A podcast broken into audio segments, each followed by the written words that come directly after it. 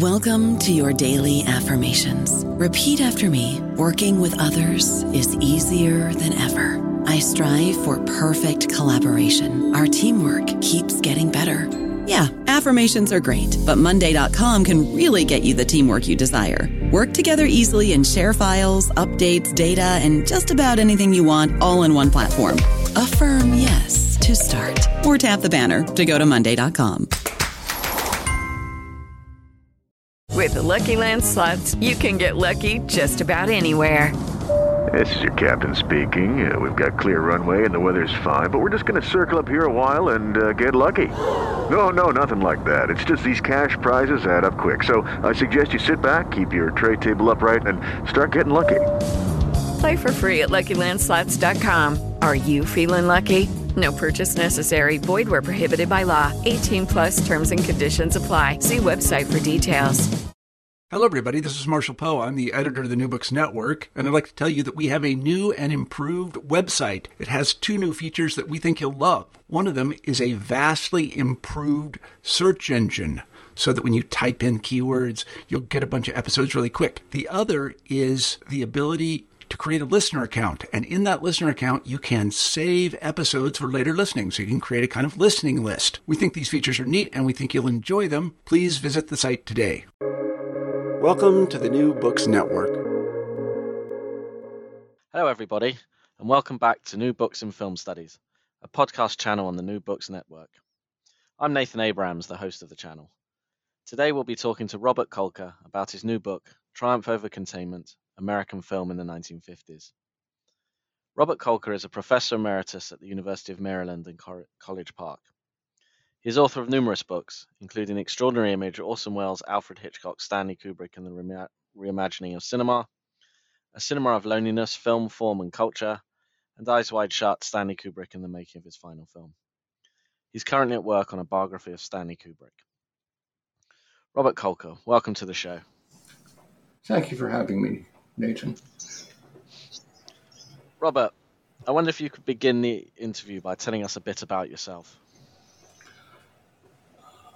I have um, been teaching or had been teaching for many, many years and um, retired about three or four years ago and have been devoting my time to writing and uh, have produced a book on Alfred Hitchcock, Orson Welles, and Stanley Kubrick called The Extraordinary Image.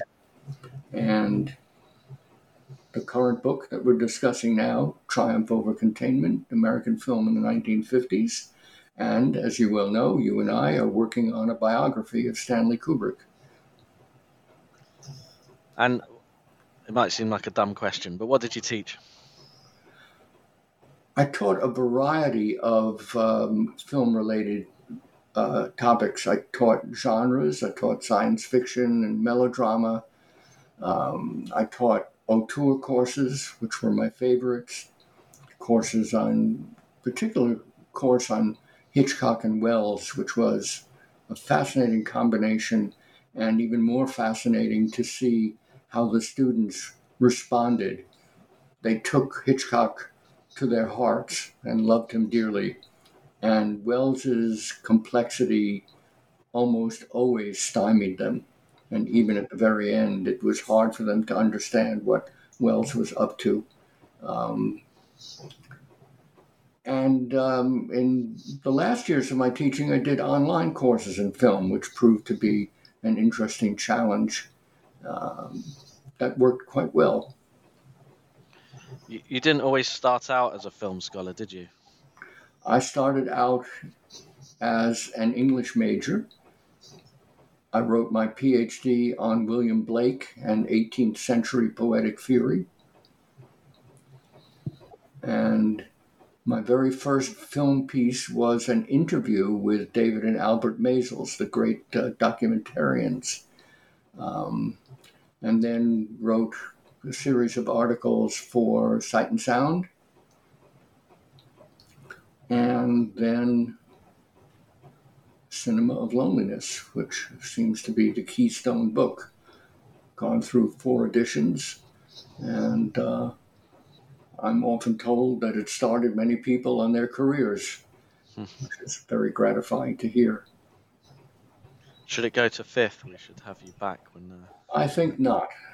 I think the, the age of the American auteur is over. Um, and uh, there's not much more to say. American film is in not so great shape. Um, I think the uh, the world of visual storytelling has made its move or is making its move towards streaming platforms, and uh, it remains to be seen what and who emerges from that.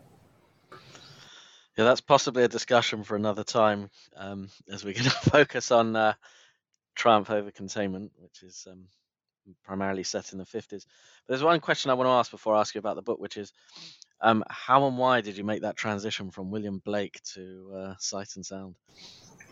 How hard? It wasn't hard at all. No, not how. How and why? How wide a transition? Yeah, and Well, how?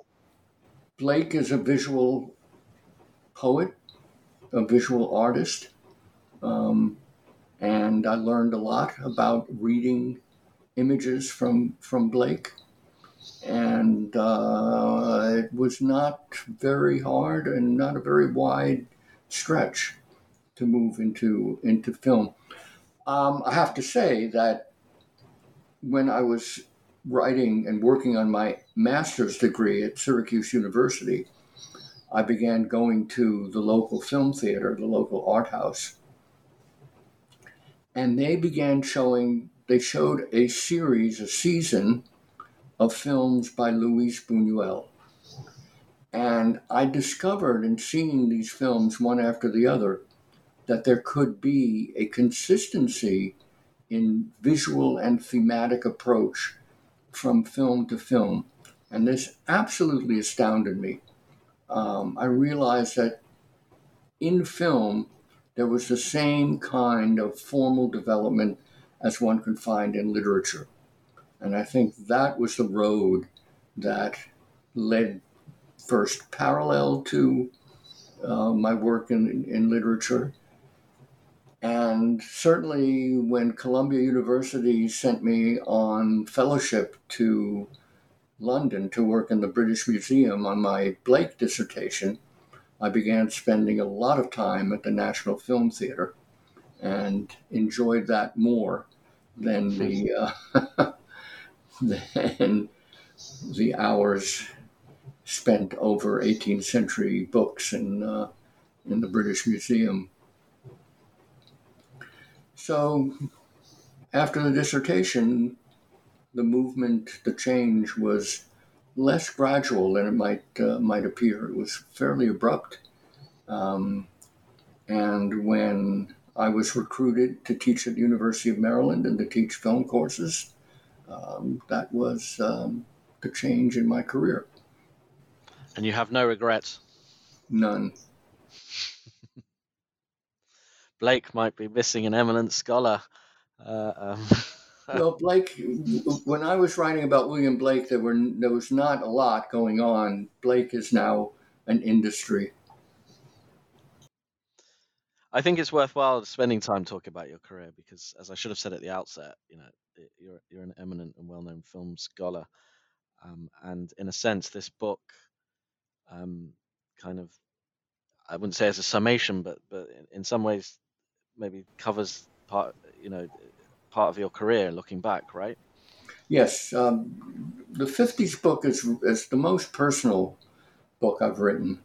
Um, it's really about my relationship to uh, to the films that I love, and the period in which I came of age.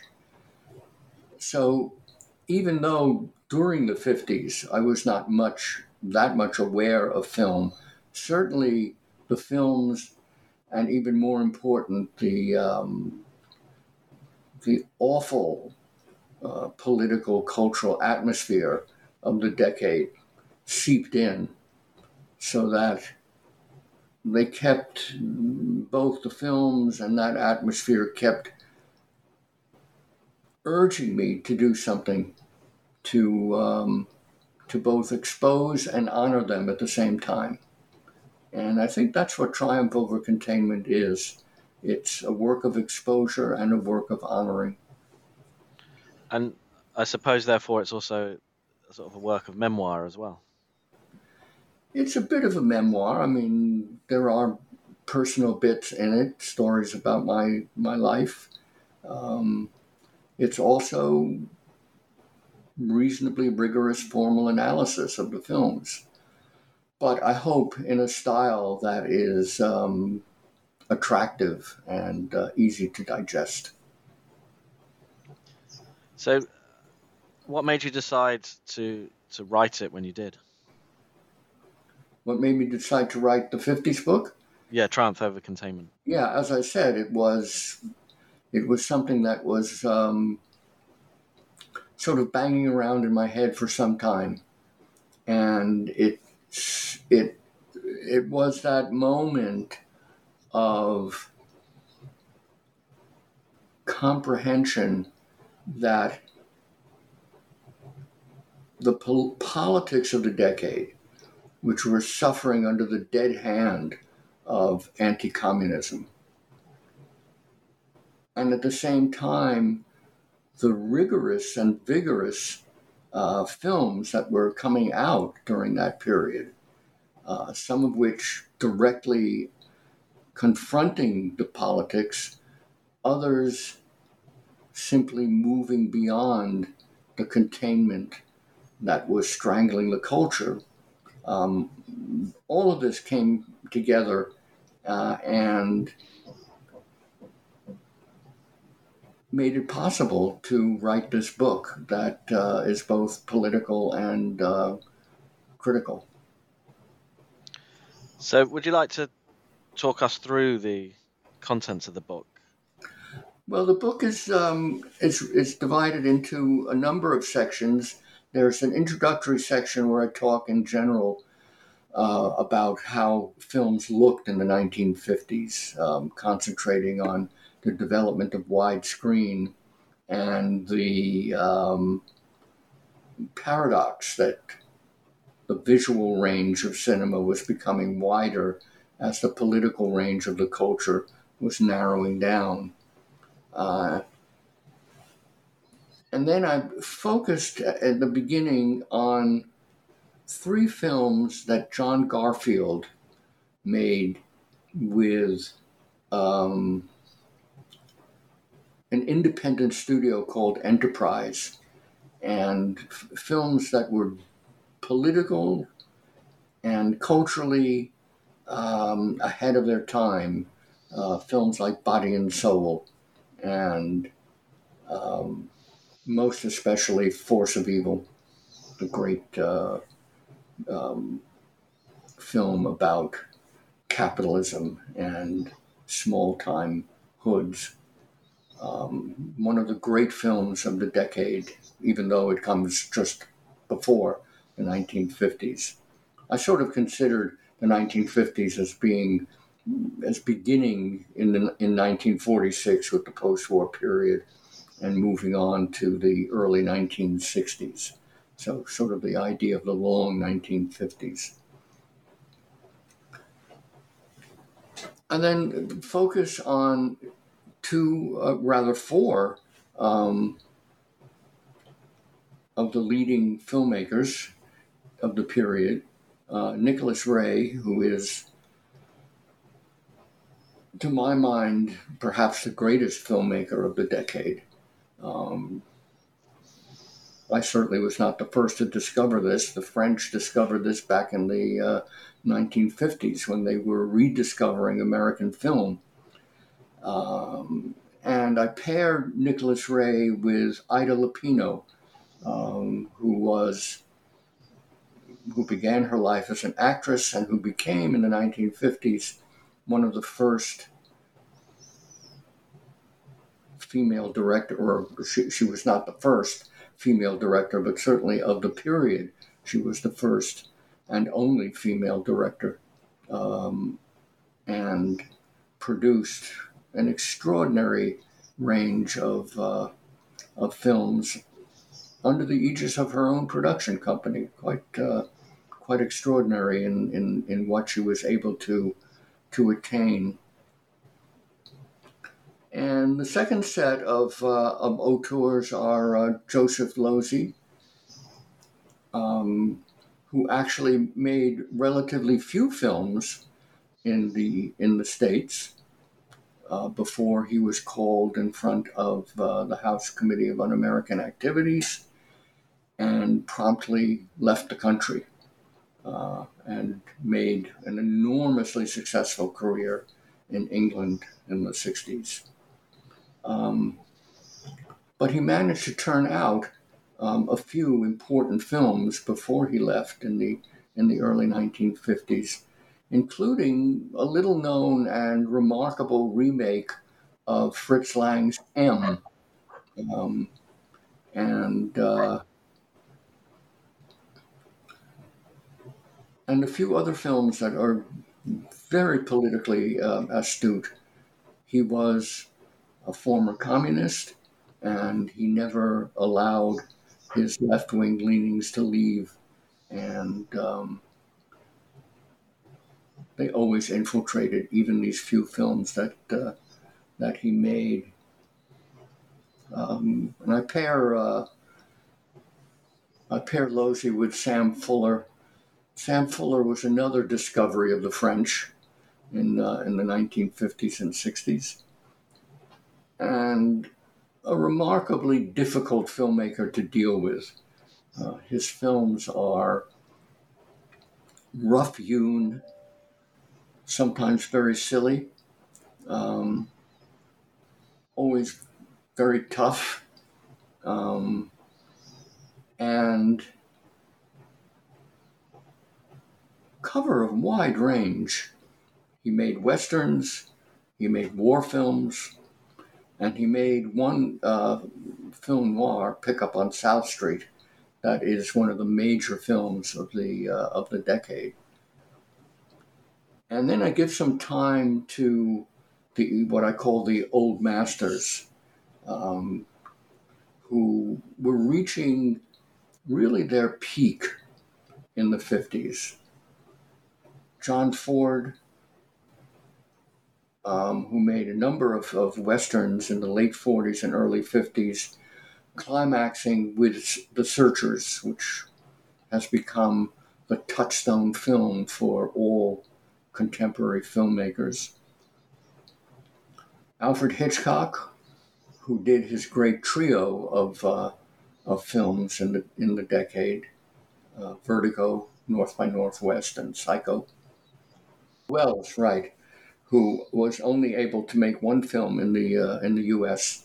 Um, Touch of Evil, not to be confused with Force of Evil. Um, and Touch of Evil is really one of his great films, um, and it was like so many of his films, taken over by the studio and um, cut a bit, and then uh, he left the country and didn't come back until the 1970s. And then end the book with um, studies of two major genres of the uh, of the period: um, science fiction, which reached its peak in the 1950s. Science fiction films were often B movies made cheaply and quickly but there are some masterpieces um, embedded in the genre. Uh, there are even some auteurs like Jack Arnold who emerge uh, in the genre. And some important influential films. The Forbidden Planet, for example, is a film that greatly influenced um, the Star Wars films and uh, 2001. And then finally, melodrama. Melodrama has always been with us in every discipline, in every art form. And the 1950s were a sort of hotbed of melodrama. climaxing in the work of Douglas Sirk, uh, with whom I end the study with his um, films like um, All That Heaven Allows and Imitation of Life. And then a coda, inevitably, um, about Stanley Kubrick.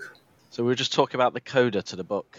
Yes, uh, about Stanley Kubrick, who started his career in the 1950s as an independent filmmaker and really was, as in so many other things, at the frontier of uh, independent filmmaking, um, unbound by any studio.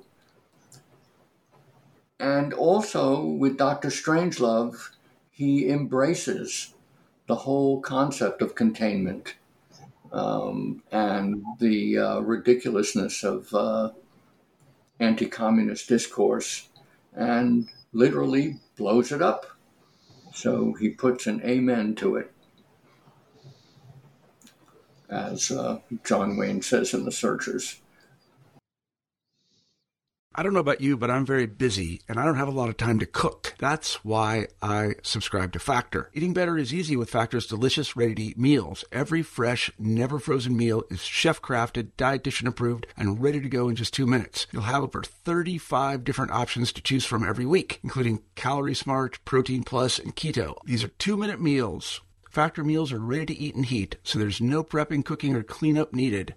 They're flexible for your schedule Get as much or as little as you need by choosing your meals every week. Factor is the perfect solution if you're looking for fast, premium options with no cooking required. Sign up and save. We've done the math, and this is important. Factor is less expensive than takeout, and every meal is dietitian approved to be nutritious and delicious. Head to factormeals.com slash NBN50 and use code NBN50 to get 50% off. That's code NBN50 at factormeals.com slash NBN50 to get 50% off. So you were just talking about how, um, yeah, the book ends with Kubrick and, and, and blows it all up. Um, I do have some questions um, about about your choices. Um, earlier, you said um, Nicholas Ray was the greatest filmmaker of the decade. At least of Quite the a early... controversial statement in uh, yeah given well, that you've got Kubrick in there as well. But um, would you care to elaborate on that? Um, I would modify it slightly and say of the first half of the decade. Um, his career was very spotty and uneven, but in a lonely place, Johnny Guitar, on dangerous ground, are three of the most startling and moving films of the decade. And I stand by that. Okay, so uh, you'd revise it to say he's the greatest filmmaker of the first half of the decade. Yes. Yep. And so, who who's the? What about the second half? Um, the second half um, is already a period of transition. Um, certainly, you get Douglas Sirk's important melodramas, um, and you get, as I've said, uh, John Ford's um, great we- greatest western, and uh, Orson Welles's uh, greatest film or greatest American film of the decade, only American film of the decade, Touch of Evil, and um, there are also filmmakers that I only touch lightly on the book. Um, Robert Aldrich, for example, um, whose um, film Kiss Me Deadly is one of the most surreal films ever made. Uh, one of the craziest films ever made. Um, so, yes, I stand by Nick Ray in the early part of the decade, and then there's a dispersal towards the end um, of, um, of talent, of important older filmmakers making their great works.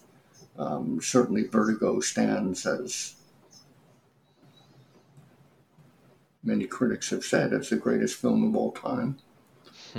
um, and uh, and they reach their maturity, and it's certainly they go in different directions. The uh, the older directors, I don't think Hitchcock does anything as great um, as those three films, even though he continues into the early seventies. Welles does make greater films uh, in Europe, particularly his uh, his film of the trial. and uh, his uh, Shakespearean film on about Falstaff chimes at midnight. Um, you also, like you said, had two chapters on genres. Mm-hmm. Um, can you explain why you, you, you, you included those two genres and say not Oh, ones? it was purely personal choice because uh, the, they're the ones I was interested in. I'm not much interested in musicals, even though the 50s was produced a number of, of important musicals. Um, they're not to my taste. And because this was a personal book, um, I felt that I couldn't do them justice. Um, I cover the Western, which was a major genre in the 1950s, in the chapter uh, or the section of the chapter devoted to John Ford. So it does get a little coverage. I do talk about Anthony Mann, who was next to Ford, one of the important directors of westerns during the uh, during that era. So the choices were about the genres that I really wanted to spend time talking about. Yeah, fair enough. I mean, I find science fiction um, of the 50s quite fascinating Yeah, because there's an argument um, that because they were largely B movie fodder, you could slip in potentially more subversive messaging than maybe in a more mainstream film. right. Um, Some although, of them, uh, some of them played the party line, um, were veiled references about communist infiltration. Um, a few of them worked against the party line. and then you've got those like Invasion of the Body Snatchers that can Right. be read both or either way. Right. But I mean, in, as you were talking, it it would you would suggest you could make a case there are other films from the fifties that are perhaps more subversive than um, the kind of general label that the decade has sort of been left with. Uh, there, Um, yeah, so I'll rephrase that. Um, you know, the fifties are kind of remembered variously as the boring decade, the dull decade. Um, right. That's why that that's essentially in a few words why I wrote the book. Yeah. So that But- this is not a boring decade at all. Yeah, no, I don't agree with that, but uh, uh, with with with that those labels, I agree with you entirely. I was just thinking that you know also the movies because of the um, uh, you know House Un-American Activities Committee and the resulting blacklist and the prevailing climate of anti-communism. Um, there's an argument that a lot of the movies, you know, uh, are diluted of any sort of vigorous social commentary. Um, but would you make the case that actually there's quite a lot of movies where where that isn't the case? That actually there is there is that vigorous social commentary, perhaps. Yeah. Um, I would make the case that there are a lot of films of the 50s that act as a kind of soothing, if you will, of the of the culture, a kind of enforcement or reinforcement of the worst aspects of the decade. Um, the big biblical epics, for example, um, and um, many melodramas that uh, aim to tell people that no matter what their desires are, they have to be contained. So there were films that were about containment as opposed to films that broke through containment. And I suppose you're partly motivated um, to direct people back to the 50s. I hope yeah, so. As a, as a crucial so. decade. Yeah, I hope that uh, the book will urge people to uh, to look at the films. It's interesting to me because that's where I kind of cut my teeth, um, and, um, academically speaking, on the 40s and 50s. So, you know, reading your book uh, takes me back also not to a formative moment in my life. I wasn't alive then, but to a formative uh, decade in, in, in my academic progression. Um, I, I want to return to a couple of things you said at the outset. Um, so you said the age of the American auteur is over. The age of The American auteur is over. oh, um, I think it is. Um, there are not, um, to my mind, um, many people emerging with a consistent body of work that is uh, interesting. Um, you know, one had hopes for Paul Thomas Anderson um, on the basis of two great films. Um, uh, there will be blood and the master, but his output since then has been uneven. I think Wes Wes Anderson, who certainly has a consistent style, um, is so imbued in a kind of cuteness that uh, it's difficult to uh, to take seriously. David Fincher, to whom I devoted some space in the last edition of Cinema of Loneliness, has turned over has turned to uh, to Netflix as his out, outlet uh, for films, for new films. So, aside from those few, what you have mostly is um, superhero and car crash movies. And Christopher Nolan, but that's possibly a debate for another time. Yeah. Um, I, I suppose it's the, the, the what you just said about car crash and superhero movies leads me um, on to something else I wanted to pick up that you said at the outset. Um, American film is is is not in, is not in such great shape. Yeah. Yeah, I should I should use the adjective that American theatrical film is not in great shape.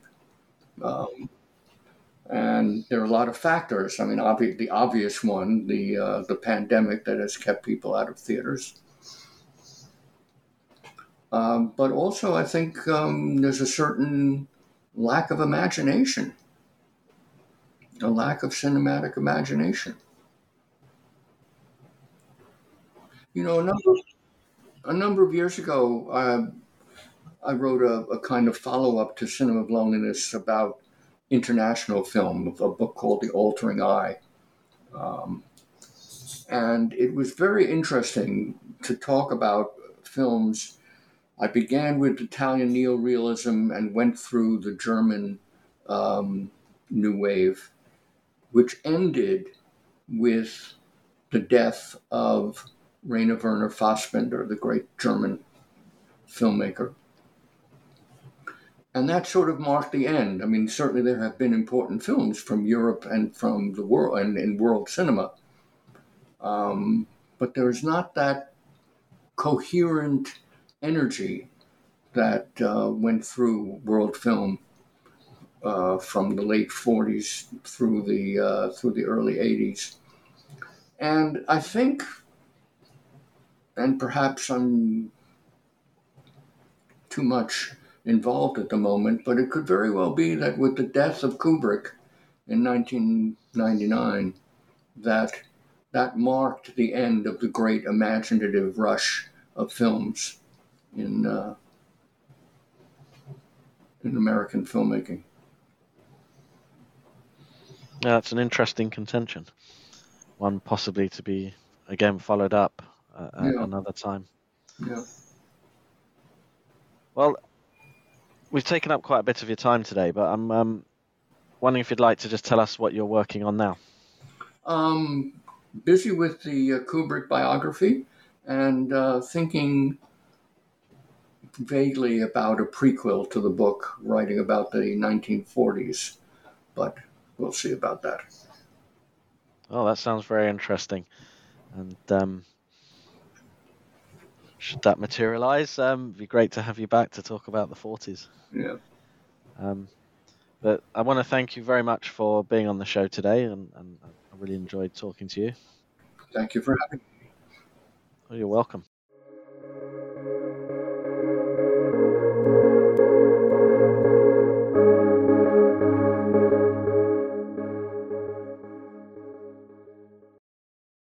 Lucky Land Casino asking people what's the weirdest place you've gotten lucky? Lucky? In line at the deli, I guess? Aha, in my dentist's office.